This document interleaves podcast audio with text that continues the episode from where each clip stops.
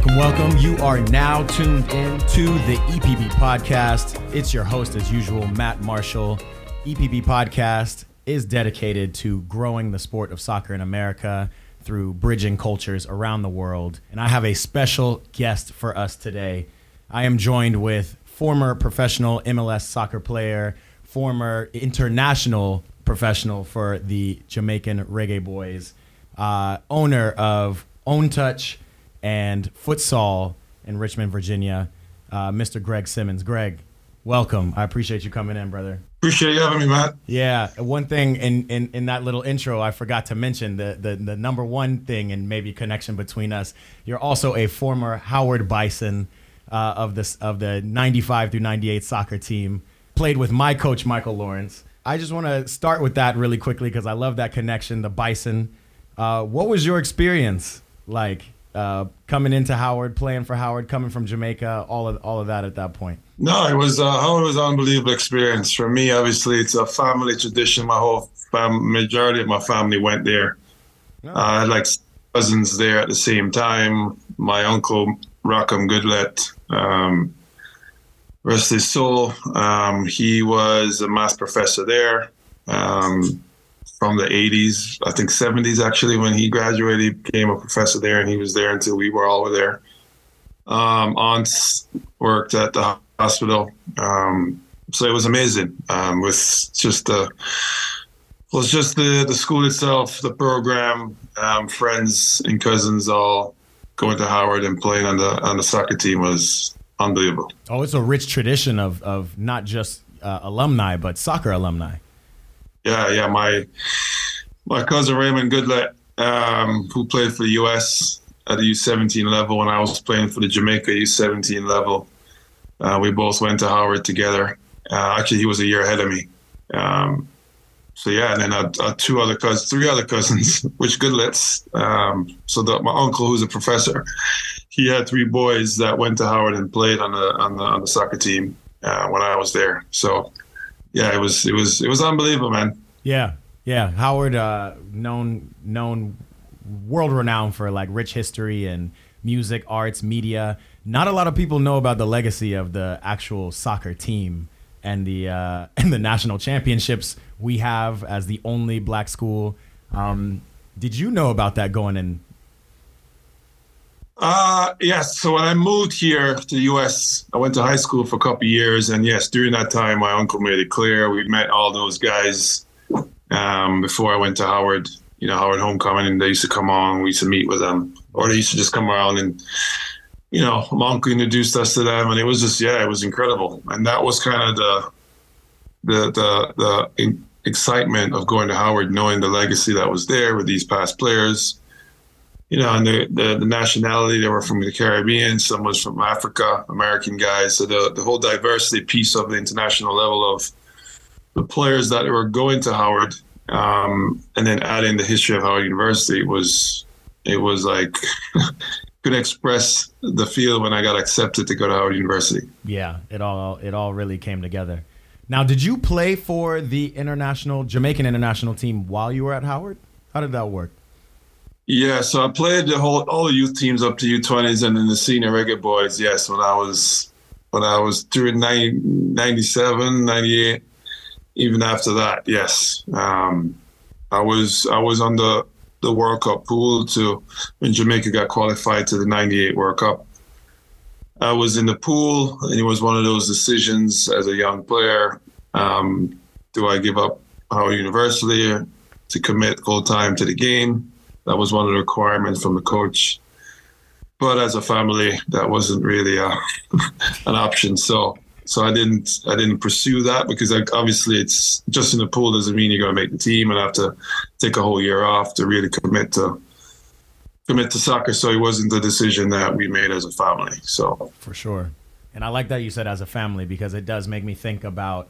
I mean, especially I mean, uh, '90s black man. You know, it's always education first in America. You know, so that you have kind of whatever credential you need to to not just be stifled. You know what I mean? So that I can imagine. I mean, obviously, in this day and age, and people seeing uh, young kids going pro um, and chasing their dreams, uh, I understand that that like could be a very big decision. But again, back then, um, slightly different, um, and and clearly it didn't you know ruin your professional career. You were still able to go on and play professionally and play at the highest level.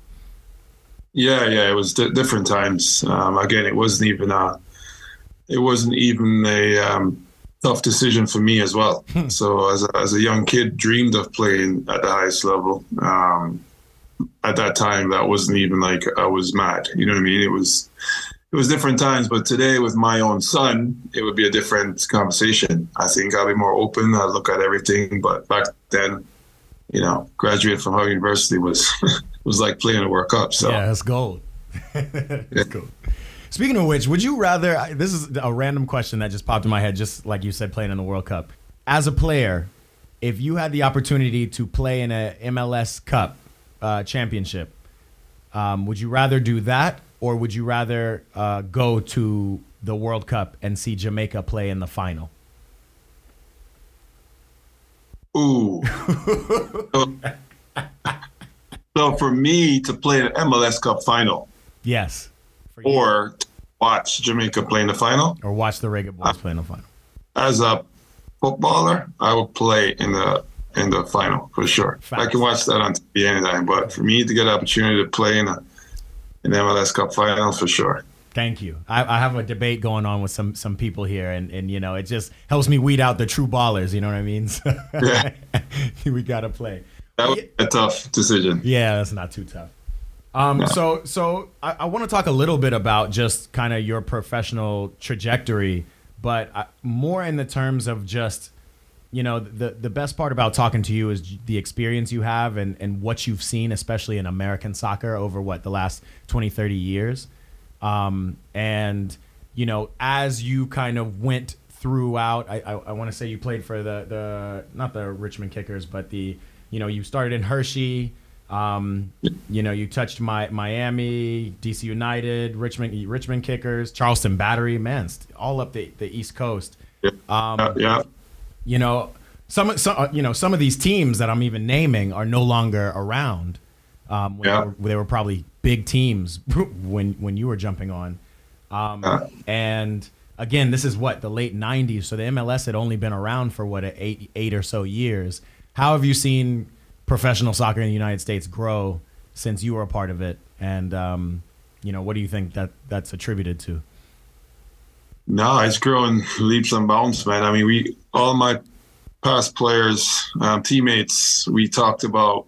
Um, we are part of sacrificing or you know get this game going in this country because when we were playing, we loved it. I mean, it was it, during that time. It is what it, it was, but I'm looking where it is today. It was like, wow, if we didn't sacrifice and do what we did, the game wouldn't be where it is today. But it's it's it's it's massive, man. It's a big, big, big jump. Totally different um, from when we played, and it's going to only continue to grow. Yeah. Um, you know, just the, even in, when we played in the in Hershey, you know, that league was pretty big back then because that you know, against MLS was brand new. Um, but it wasn't what MLS is today. Yeah. Um, and even when I played in, the, in Miami Fusion for that for that one year, MLS was probably ten percent of what it is today. It's a massive difference. Yeah. Uh, but now it's it's. I feel good because we feel like we're a part of the growth. Um, I was in that era that was very early, and very excited about what we did. Um, and I'll be sacrificed. But it's it's been great, man. I mean, where the soccer is today, it's unbelievable. Yeah, you got into coaching kind of after your professional career. How did that end up? No, I when I finished playing, actually while I was still playing, um, I just, I got involved with one of the local clubs here in Richmond, like in the off season, um, just a regular travel club.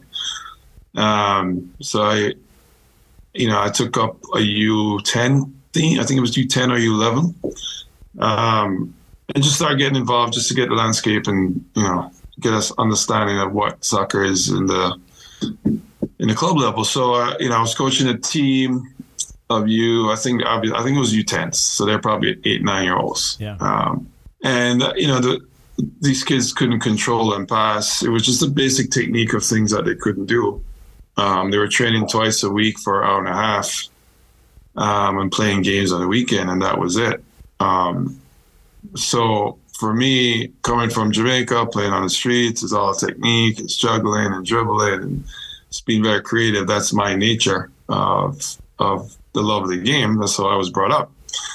Um, so I just I couldn't fathom seeing these kids could even connect a pass. They could definitely couldn't juggle to three. Um, so I found myself more interested in doing that. So my practices was mainly all technical work and getting them getting them to enjoy the game, doing little tricks here, and just let them be free and enjoy. Um, so I noticed a couple of the parents were starting to not really like that, um, and were starting to complain with the directors because they were saying I wasn't really preparing the kids for the games on the weekend. We'd have a game, but we didn't do any tactical stuff or make sure the kids know their positions. like, hold up. So the director came to me um, with this concern. Um, and I'm like, you, you, serious right now? He's like, yo, I, I, understand what you're trying to do, but you know, these players are customers. They're paying us. We got to keep them happy. Um, wow. So I'm like, uh, bro, this is this is backward. This is not me. This is not. So that's kind of when I got to realize the type of coach I will want to be or the kind of environment I want to be around.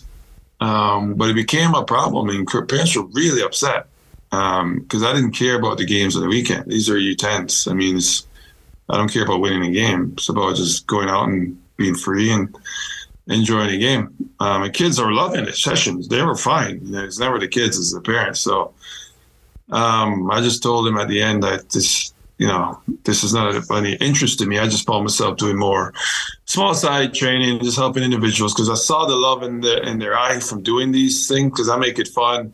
And I just saw the improvement little by little. And then I just realized this is kind of what I want to do.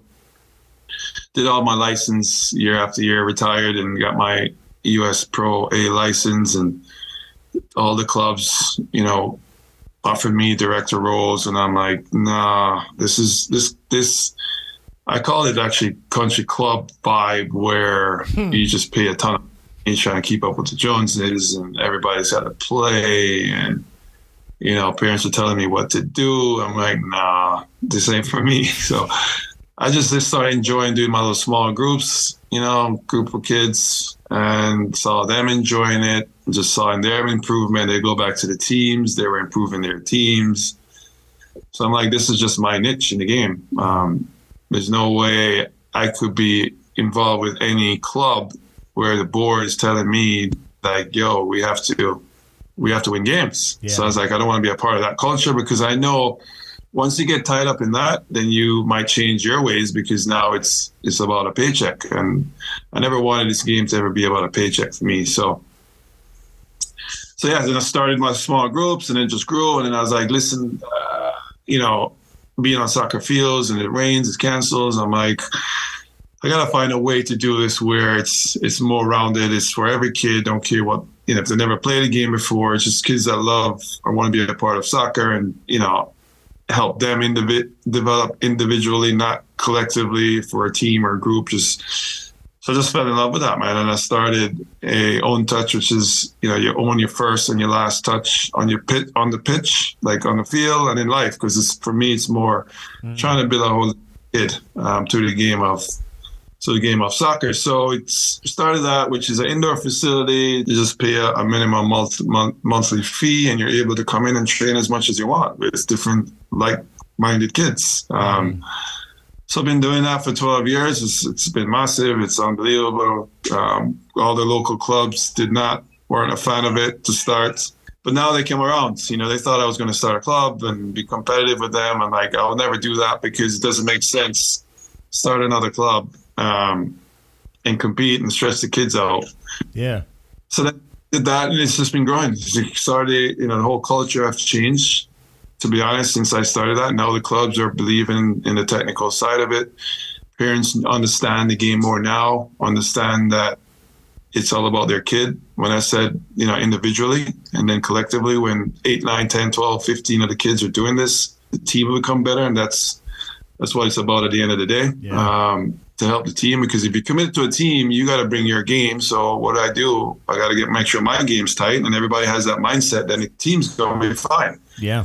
Um, so it's been great, man. It's been awesome. Ton of ton of quality have, have, have come out of Richmond now. Yeah, that that that individualized performance. I mean, you know, especially between like what, like eight and like fourteen.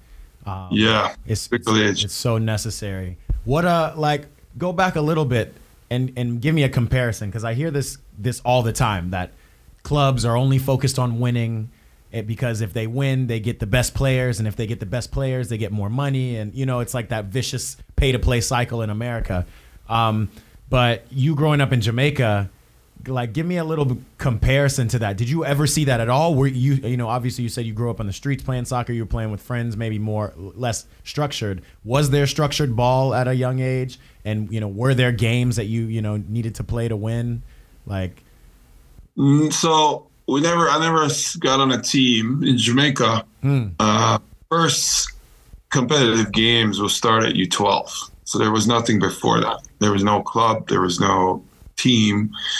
Um, but if you're eight and you're good enough, you can play on the U12 team, right? So you'll have younger guys just playing on that. But that, you know, that wasn't, you didn't have a U8 team, you didn't have a U10 team where you actually have competitions and leagues going on. Um, and that was probably for only three months of the year anyway, right? Everything was seasonal, different sports, different seasons of the year. Yeah.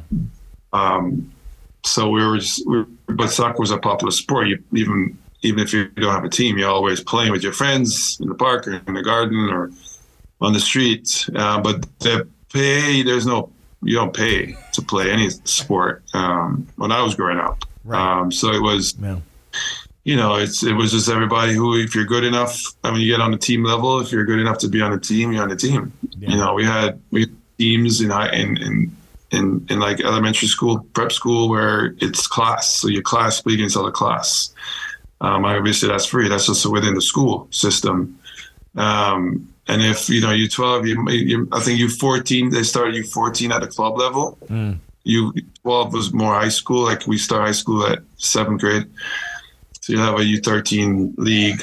Um, so yeah, it was it wasn't no pay to play. It was none of that stuff, man. And if yeah, I think the, when it came to U17 and stuff like, if you're the better player, people will push you to come to the team. Right. But it's not. Um, you know, there's no there was no system to pay to play. That was baffling to me. And then what was what was very baffling too is like the better players here end up paying more.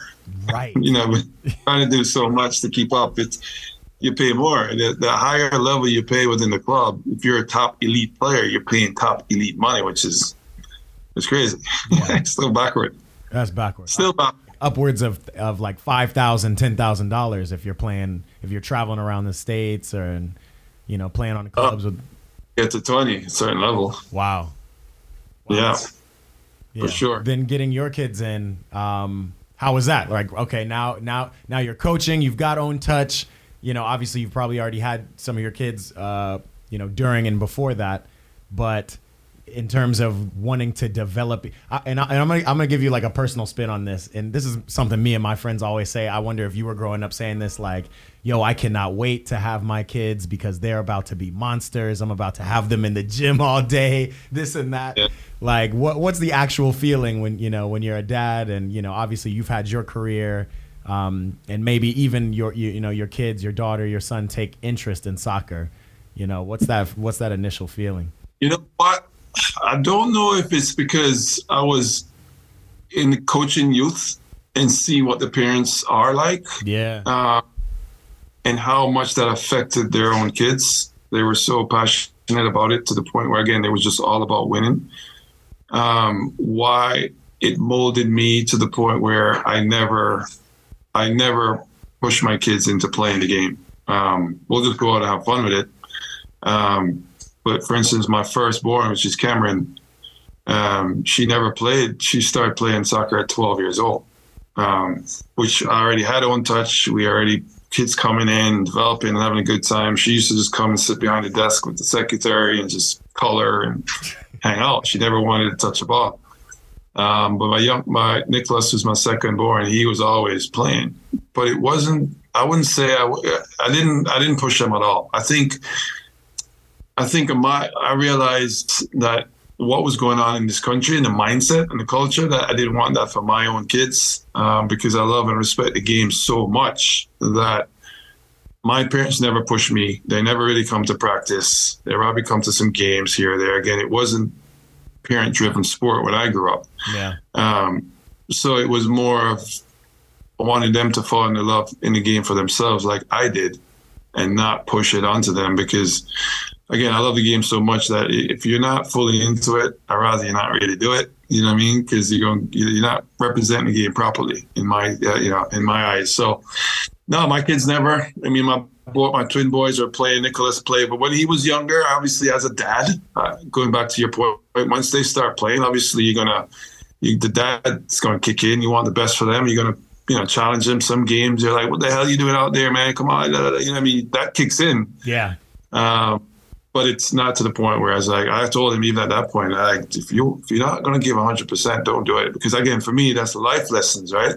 Yeah. You use the game for provide life lessons for them because anything you do in life, you gotta be doing that, you know, 100. percent And for us, you know, we gotta do it even more. Right. So that's the mindset I try to create in in, in my family. But once once like Kameron told me she fully engaged and this is what she wants, then it was full on for me. I was in that mood now, like, yo, let's go. Every day we training, killing it. You know, no days off kind of deal. Cause that's when I'm like, all right, let's go get it. Cause she had that mentality, she had that attitude, she had that work ethic. So I could go really hard with her. And uh, you know, naturally that that manifested into something great as Kameron's now uh, made the Reggae Girlz and, and is headed to the World Cup. Um, and and your son as well is is now signed his uh, first professional contract. But bef- before we get further into that, I I, I want to stick with the parents angle uh, for a second because it's something I, I. I, actually don't talk about as much as much as I talk about youth soccer and development. I don't talk about the parents' influence on the game and, and their children's careers um, and lives uh, uh, as much. But I have been in positions where I've seen just cra- like madness. You know, I mean, you you hear about it, madness on the sidelines. You know, at like you said, U eight games. You know, you got parents. Oh, this is a foul. You know, harassing the referees and stuff like that. what would you, what you know, what would the ideal situation for you know as a coach? Um, you know that what would you want to tell parents? Um, you know, who are interested in developing their kids. Yes, I can tell this for a fact. You know, we blame U.S. soccer. We blame um, the coaching, the pay to pay. We, we blame all of that stuff.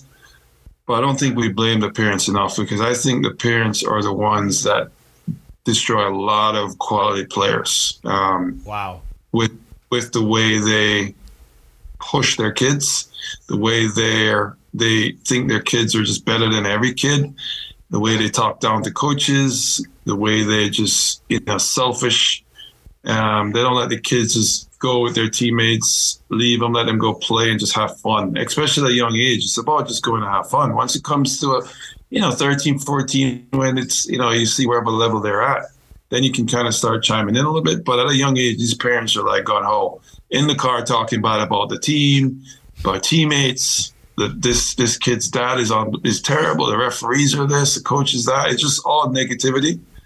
And that's what kids kill the love and the, the, joy of the game for a lot of our players. And it's a major problem. Yeah. Um, I don't think it's just in soccer either. I think it's just youth sports in general.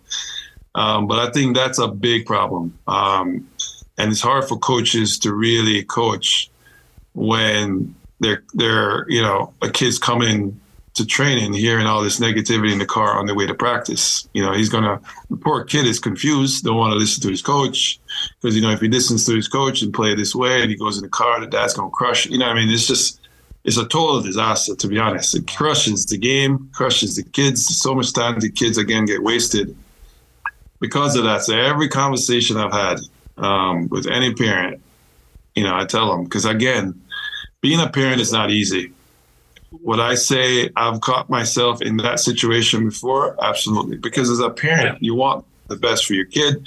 If you see anything negative, you're to, and that's not going to help your kid, you're going to put on your parent hat and just start going crazy. So I've learned through these parents how to actually parent my kid better when it comes to coming to coach. Yeah, helping them out because at the end of the day, they have to love it, man. They have to want to play If they're not giving 100% or they're just not willing to go to practice, don't let them play the game. Go try something else. It's as simple as that. We get so emotional with our kids, and a lot of these parents try to live their lives through their kids when it comes to the game because they wanted to achieve something in the game. Some of them played and never really achieved much. So they want to, you know, make sure that their kid gets to be the next Messi and overdo it and overkill it. And the parent, the kids just quit after 15 or just not interested. They get burned out. So it's a big problem, which I think we need to talk about more. And I don't think, I think the parents are just ignorant to the whole process. So nobody's really mentoring the parents of how to really manage your kid's journey. You know, I won't even blame them because again, I was so I got caught in that a couple times because as a parent, you just want the best. So you get you get all the start saying certain things or uh, challenging kids so much that you you got to forget he's a kid. You know, yeah. he's not 20 years old. So again, it's it's not fully bashing the parents, but that's a problem. A lot of these clubs need to do better. U.S. Soccer needs to do better is educating the parents as well. So again, everything is all is all holistic. Trying to now you can't point fingers in one ear. We all have a part to play. Yeah, absolutely everything has to play. I'm, I'm curious what we, you keep saying you got caught up in it. What, what were you caught up in? Were you coming at coaches or, or coming directly at? Me, never coaches. I challenge my kids always. Oh, I never spoke to a coach uh, about yeah my our club. Um, it's it's about if my kid's just not giving hundred percent. He's out there just hanging out. Like I have a problem with that. Yeah. Um, the one thing you can do and you you you can control is your effort, and that's the minimal thing that I expect from from my kids. Um, if you're not playing because you're giving 100 percent percent and you're doing well and you're not playing, then I might step in. But I don't see coaches doing that really. Yeah. Um, um, you know, so if my kid's not playing much, I think it's because you didn't earn the spot. You got to earn your spot. You got to be pre- performing. I don't believe because I'm paying, you should be playing. That's not my mindset. I understand the system. I'm paying because that's the culture in. But I wouldn't tell a coach. I would never say to a coach, "Hey, I'm paying all this. My kid needs to play." If my kid's performing, then absolutely yes. But if I see him out there just hanging out, not interested, no, sitting on the bench. Yeah. So I go off on my kids for that stuff. I never. I'm not the type not going to mess with the coaches or the club. I take responsibility as a parent to make sure my kid's prepared, um, are ready to play and perform and be one of the best on the team and on the field at all times. And if that's not happening, then I'll take my kids to the side and I'll figure it out. But yeah, I go hard on I'll go hard on my kids when there's no effort. If you make mistakes, make bad passes, I don't care about that. But the effort piece is a big one for me. That's big the effort and, and personal responsibility piece is, is something I grew up with. You know, my dad would always pull me to the side, never talk to coaches uh, or anything. Um, it was always his his understanding of how much I'm giving. So I, I completely understand that. But I do remember one story in my upbringing where that's that's how my dad typically was. He would come to me but we came we showed up I, will never forget it we showed up to a, a youth soccer game this must have been u10 maybe u12 um, and and we were late. And I remember being kind of a little agitated with my dad that day, like we got to get to the game. Come on, let's get to the game. He's like, man, it's down the street. We got there.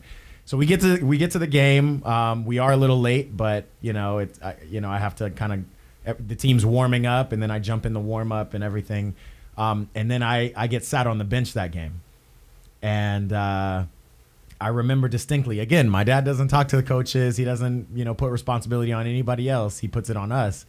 But I, I remember him walking directly across the field in the middle of the game while I was on the end of the bench. And he comes up to the coach and he starts telling him, hey, this is racist. My kid is at every practice on time. My kid's at every game giving 110%. And we are a little bit late for this one game. And you're starting these kids that I've never seen before. Like, I remember right. him saying that. Um, and the reason I'm bringing this up, other than it's just a really, uh, it's it's a story that kind of shaped me and my history, is I'm curious from from a general sense, being in this country, if you've ever experienced that as a parent or player, just uh, one of those systemic barriers that just kind of, you know, might might keep you down. And it, and honestly, and I'll, and I'll say in my story, it wasn't a clear it wasn't clear racism. you know, was, I was late. The coaches say, "Hey, don't be late to games," and that's what it is.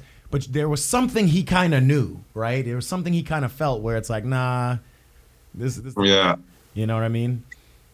Yeah. So No, I totally get you that, and I'll probably be that same guy. Like, I'll, for sure, if in a situation like that, that's when you step in. That's a parent's job at that point. Yeah. Forget everything.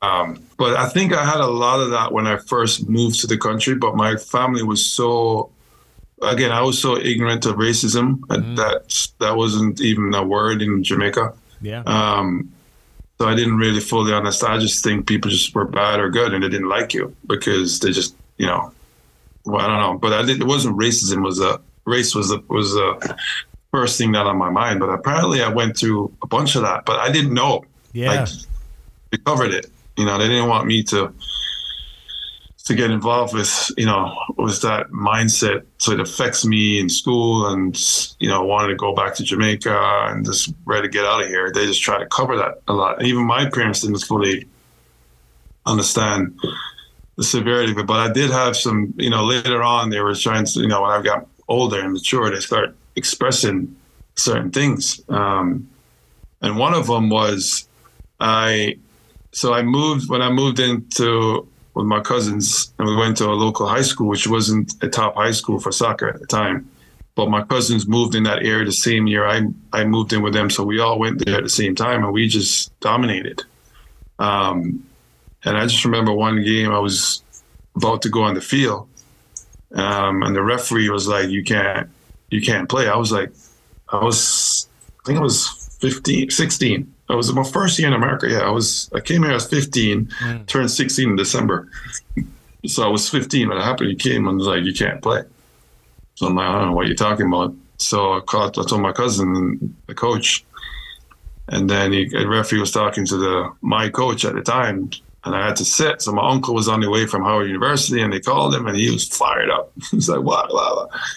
So he came and. Um, he was on the field and going off on the ref and like what's going on and then apparently at the end cut long story short school board called and said i was illegal Mm. um, Yeah. i'm not in the i'm over age yeah. Yeah.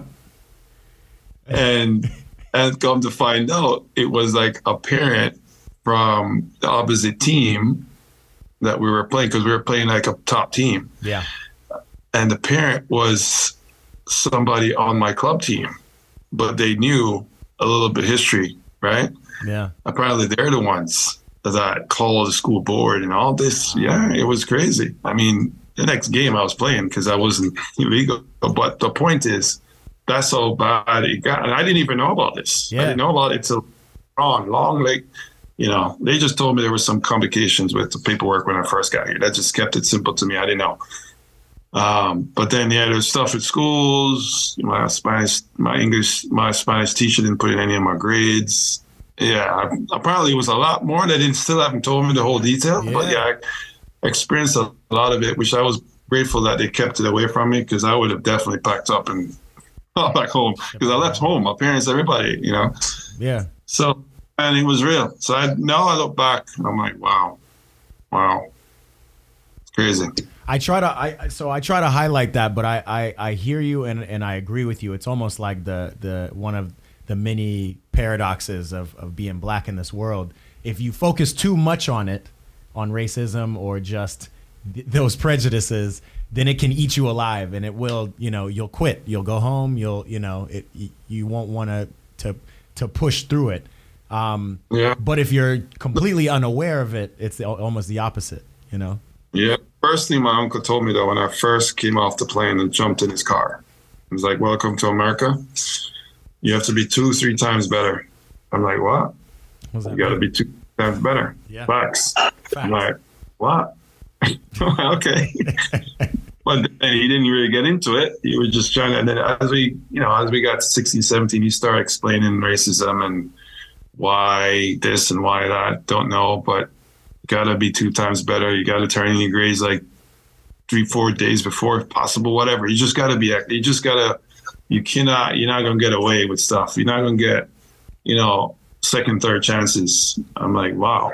Um, so that was even today. That's just. I just gotta be unbelievable. And everything I try to do, the same thing I try with my kids. We just have to be two times better to get a fair shot, and it's real. Today it's the same thing. You know, it's real. It's not. I tell all my white friends, it's, it's, it's just what it is. It it's is. just how we the society we're in, and it, it helped motivate me and motivate us. So we use that as a positive, but it's really not good. But yeah, you can take the positive out of it and and move on. Yeah, it, you know, it creates, it breeds more excellence. Uh, yeah, and you just take the lessons where you learn. But I, I, yeah, it's always an interesting thing. And again, even in your story, it's the parents or somebody's parent who, yeah. you know, thinks that they have some ability to control the system uh, in a way, and um, you know, over one it's because we were playing their team, which is they were number one and we were like number two, and and we end up beating the team anyway. We end up beating them without without me on the field. Mm because cousins were very good too. So it was they, couldn't get you all they, on they, the field. Didn't work out for them. yeah, it didn't work out. They tried to. They got one. They were like, oh shit, yeah. Um, yeah. So yeah, let's let's let's talk about let's talk about your kids a little bit. I mean, again, I mean, first and foremost, congratulations. I know it's uh, it's definitely got to be a proud moment as a as a father, especially a, a former reggae boy, to see uh, your your oldest uh, embark on that journey and now kind of go represent your country in the World Cup. This has been she's been on this team for now how long? For uh, almost a year or six months? About what are we in summer? I think she went to south korea with them early january maybe? Wow. december? Yeah. Yeah yeah so she played so she played um, she got invited to the u17s then covid crushed that um, and then she played with the u20s in the concacaf um, world cup qualifier year and a half ago, and then the senior team popped up like seven months ago. Call her. She got invited to their our camp that they were they're going to South Korea to play South Korea two games, um, and then the rest is history so far. Yeah, absolutely. Now she went. She's in the NCAA, the college system. Correct. Yeah. She's playing for Tennessee. She, she, she plays for Tennessee first freshman year. Yeah. Um, uh, this this fall was her first year. Yeah. Yeah. I imagine that this there will be some some crazy exposure at the World Cup uh, that might land her maybe an NIL deal or or something along those lines. What I this is something I don't even have a concept of, and I you know I was in college maybe 10, 15 years ago. Um, is that even anything you you're prepared for, or do you guys take things day by day and just want her to play um, and and do the best she can? Yeah, we, we're the type that we'll just go with the flow and whatever comes in front of us, we, we try and tackle it and see if it's in the best interest of who we are and what we're about. So the NIL deals, she has a small one with with a, um, I think it's Hoffenheim, a club in Germany that's doing this grassroots um, girl girl soccer movement in in yeah. Tennessee. Yeah. Um, wanted her to be the face of it and be an ambassador, go out and just, you know, encourage um, young black girls in the community and just go out and, you know, have some, you know, do some clinics with them and just talk with them, encourage them, invite them to just to, you know, to start that program, which I thought was, as a camera, we'll, we were paid to do that. They yeah. didn't have to pay us to do that one. Yeah. You know, so, yeah. Um, but it was pretty cool that one. I think she's when she gets back, she'll actually start that one. Um, but yeah, anything else other than that, you know, it's we're just day by day, man. Whatever. It's not something that we're saying, oh, we need to find, we need to go get this done. Oh, this is a great opportunity. Let's, you know, put some effort into this. Now, her job is on the field and school. So if whatever flows with that, we, we, we uh, we'll, we'll, we'll see what it looks like and see what's in the best interest of, of her growth and development. Yeah. How, how long have you been watching this team, and, and how what do you think? You know, what do you hope to see them do at the, this World Cup? Yes, we've been following them for a while. I remember when when Kameron first. So this Kameron started playing the game because we went to we went to Philadelphia to watch Jamaica play U.S. the men's. Um, I think it was in the Gold Cup or or Cup qualifier maybe. It was a big game. It was at least sixty thousand people there. Um, and it took it was me and her and a, a, good friend of mine. We we drove up, and you know we obviously were in Jamaica gear. She made a flag, and it was excitement. Um, but then she, that's when she looked at me at a game, and she was like, "Dad, I want to play in front of a crowd like this one day." She wasn't playing soccer at the time. I'm like, "What? What?" She said, "Yeah." I'm like, "All right, let's go." So from then is where we, you know, on the girls' side, obviously we follow the we follow the men all the time that's when we start following the women's side. um, and then she start watching. So we watched them in the World Cup qualifiers. We watched them in their the last World Cup. Um, so we've been following them, um, and it's the difference with the team now than the team before. It's a lot more professional players that's playing at a higher level um, in Europe. Balanced it with at least I think it's six six younger girls, which the coach is doing an unbelievable job because he's just you know bringing these girls along for the future because they're quality young players, giving them the experience to build on for the future. Um, so it's a balance. There's you know Bunny Shaw is probably one of the best strikers in the world today. She's at Man City, um, leading scorer in that league, and then you have you know I think it's like three or four others that plays in the in the English Premier League and on the women's side. So it's pretty cool, man. It's a great experience. She's loving it. You know, they, they, the senior girls really look out for all the younger girls. They feel very welcome, respected. Um, I don't think age is a is a is a factor. Yeah. Not because they're in college and not playing professionally, treated differently. No, she said it's been amazing. Um, just the whole vibe and culture of of the girls program, um, and that's all because of Cedella Marley. I got to really give her a shout out and big up because she's the one that really runs the program. Wow. Doesn't really get support by the federation. Um, so she started a foundation, um, Reggae Girlz Foundation, that helps not just the team, but young girls around the world, actually, as a whole. So she's put in a lot um, to give these girls an opportunity. So now it's going to be good, man. I think you know, they have issues with the federation funding, yeah. you know, travel issues sometimes, just a little stuff that, you know, can derail you a little bit. Um, so hopefully they can put that behind them and uh, just make us proud. They have a tough group, but you know, I wouldn't be surprised. There's a big surprise upset in that in that round.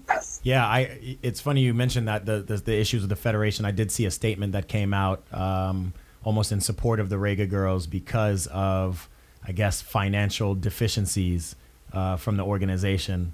Um, yeah. Obviously, they're still going to the World Cup, so they have what they need. But I think they're taking it as you know, that's just life. There's going to be challenges. There's going to be um, it, things that happen that you don't want or don't approve of, but it's life, right? You have to.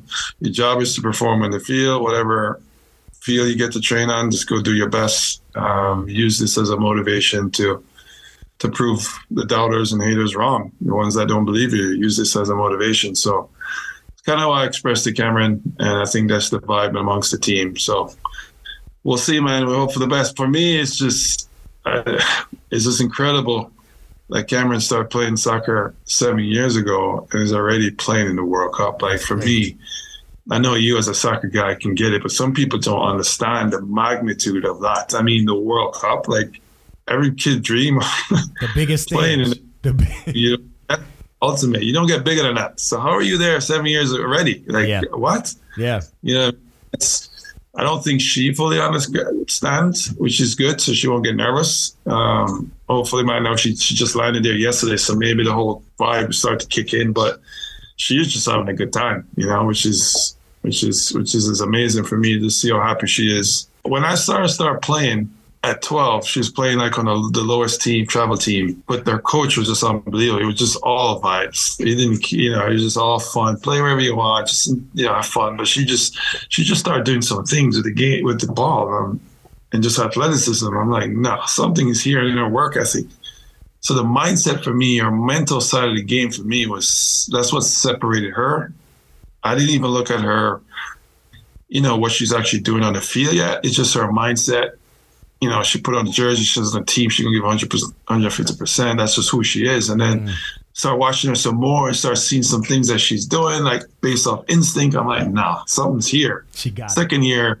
Second year, she tried out um, for the elite team and didn't make it. So she made the second team, which for me is fine. I mean, um, she needed to develop more technically. Um, and then again, we weren't rushing it. She was just happy. It was her friends that was on the second team anyway from the first, so she didn't want to leave them anyway. So it worked out. And again, so that's when I helped volunteer coach with the coach because sometimes he'll be missing practice because he was a college coach. So then the vibes again was amazing. But during that season, I'm like, nah, she needs she needs another challenge.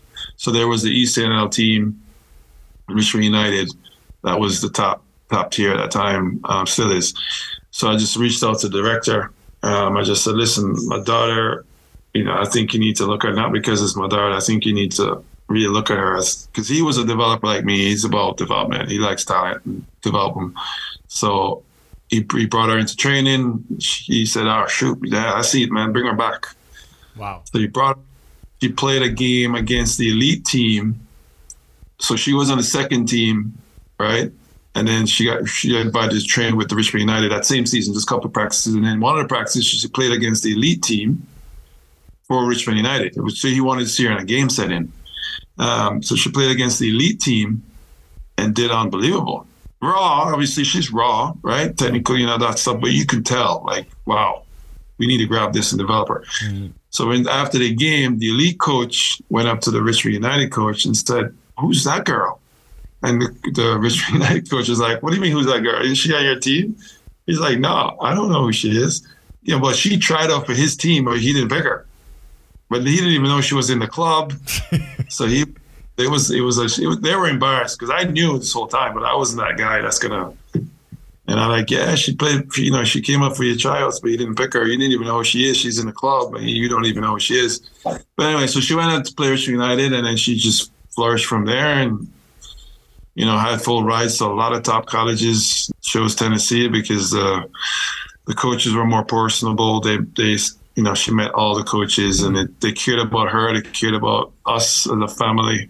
You know, they knew our names. They knew everything about the twins. Yeah. So they were they were invested in the family first. We never talked soccer till later on, which was huge to us because it's not about going to the best program. It's about going somewhere where she's known, respected, you know. So once you reach out and get to know us as a family, that means you get to know Kameron. So when she gets there, you know, she's passed a lot of the, oh, I didn't know this, I didn't know that, you know. So there, so that meant a lot to us, and that's kind of the reason we we chose uh, Tennessee. But yeah, it's for where she is, man. It's incredible. Trust me, I won't. I don't think I fully grasp it. I don't think until I go to Australia and see her like. yeah about to go on the field, I don't know how I'm going to act at that yeah. point. I mean, like you said, it's a tough group. Brazil, France, Panama in the group with Jamaica. Like you said, you don't know what's going to happen, and I don't want to put too much out there anyway. But I mean, and I've seen your Instagram. You have it on Instagram. Her first goal, which was amazing, a, a, a perfectly slotted home goal. Uh, you know, you could hear like the love and the pride in your voice. Imagine this that same scenario if you were able to see her score in a, her first World Cup I mean, can you again? I told I don't know. I, like, be honest between you and I, and everybody on, on that's going to be listening, but. I actually, I actually, because I'm on, I envision, like I'm a visionary, right? I envision stuff. I see long term. I see ahead. And when I played, I used to envision myself scoring and how I'm going to score. And I said, Kameron, I can see it. Don't be alarmed. I can see you scoring a winning goal against France mm. or Brazil. Mm. I can see it. Why not? Why not think huge? Why not? Absolutely. Right? Let's think about it. Sit down, meditate, see yourself scoring. Why not? I can see it. I think you have the ability. Shock the whole world. That's right. Why not? Go yeah. for it, man. Be free. Just think that, put that in your mind, and let's go for it. Um, but why not? There's no reason why not. I mean, this is uh, a young girl only started really playing soccer seven years ago, and uh, and her trajectory, you know, is limitless. Yeah, but one things though, I think, and I want to make sure people understand it. I tell parents, I don't think they fully grasp. Even though she started playing seven years ago, the amount of work that she's put in for those seven years is worth her whole career. Like if she started at nine or eight years old, seven years old. So I don't want people to think it was an easy road. Yeah. Yeah. I mean, she got up, we woke up, because I, so when, when I realized who she is and her work ethic, then I could just go hard. And she was like, let's go, let's go. So it was fun. But the amount of hours she's put in, I mean, we train all the time mm. because I didn't want her to be that big, fast kid um, that you just kick and she runs. I want her to be more rounded. You know, technically she can do it all, right? So we had to put in a lot of hours to. She had to catch up technically compared to everybody else. You know, and that's my philosophy anyway. That's how I believe. You need to be technical. You got to have a touch. Yeah. So let's see, man. I, you know, I just again, I told her go have fun. You you put in the work. Um, you know, you're still young. This is an unbelievable experience for you just to be in there, even if you don't get on the field. It's just it's priceless um, for you to be in an environment like that. And once you leave, I am sure the fire would be even more for you.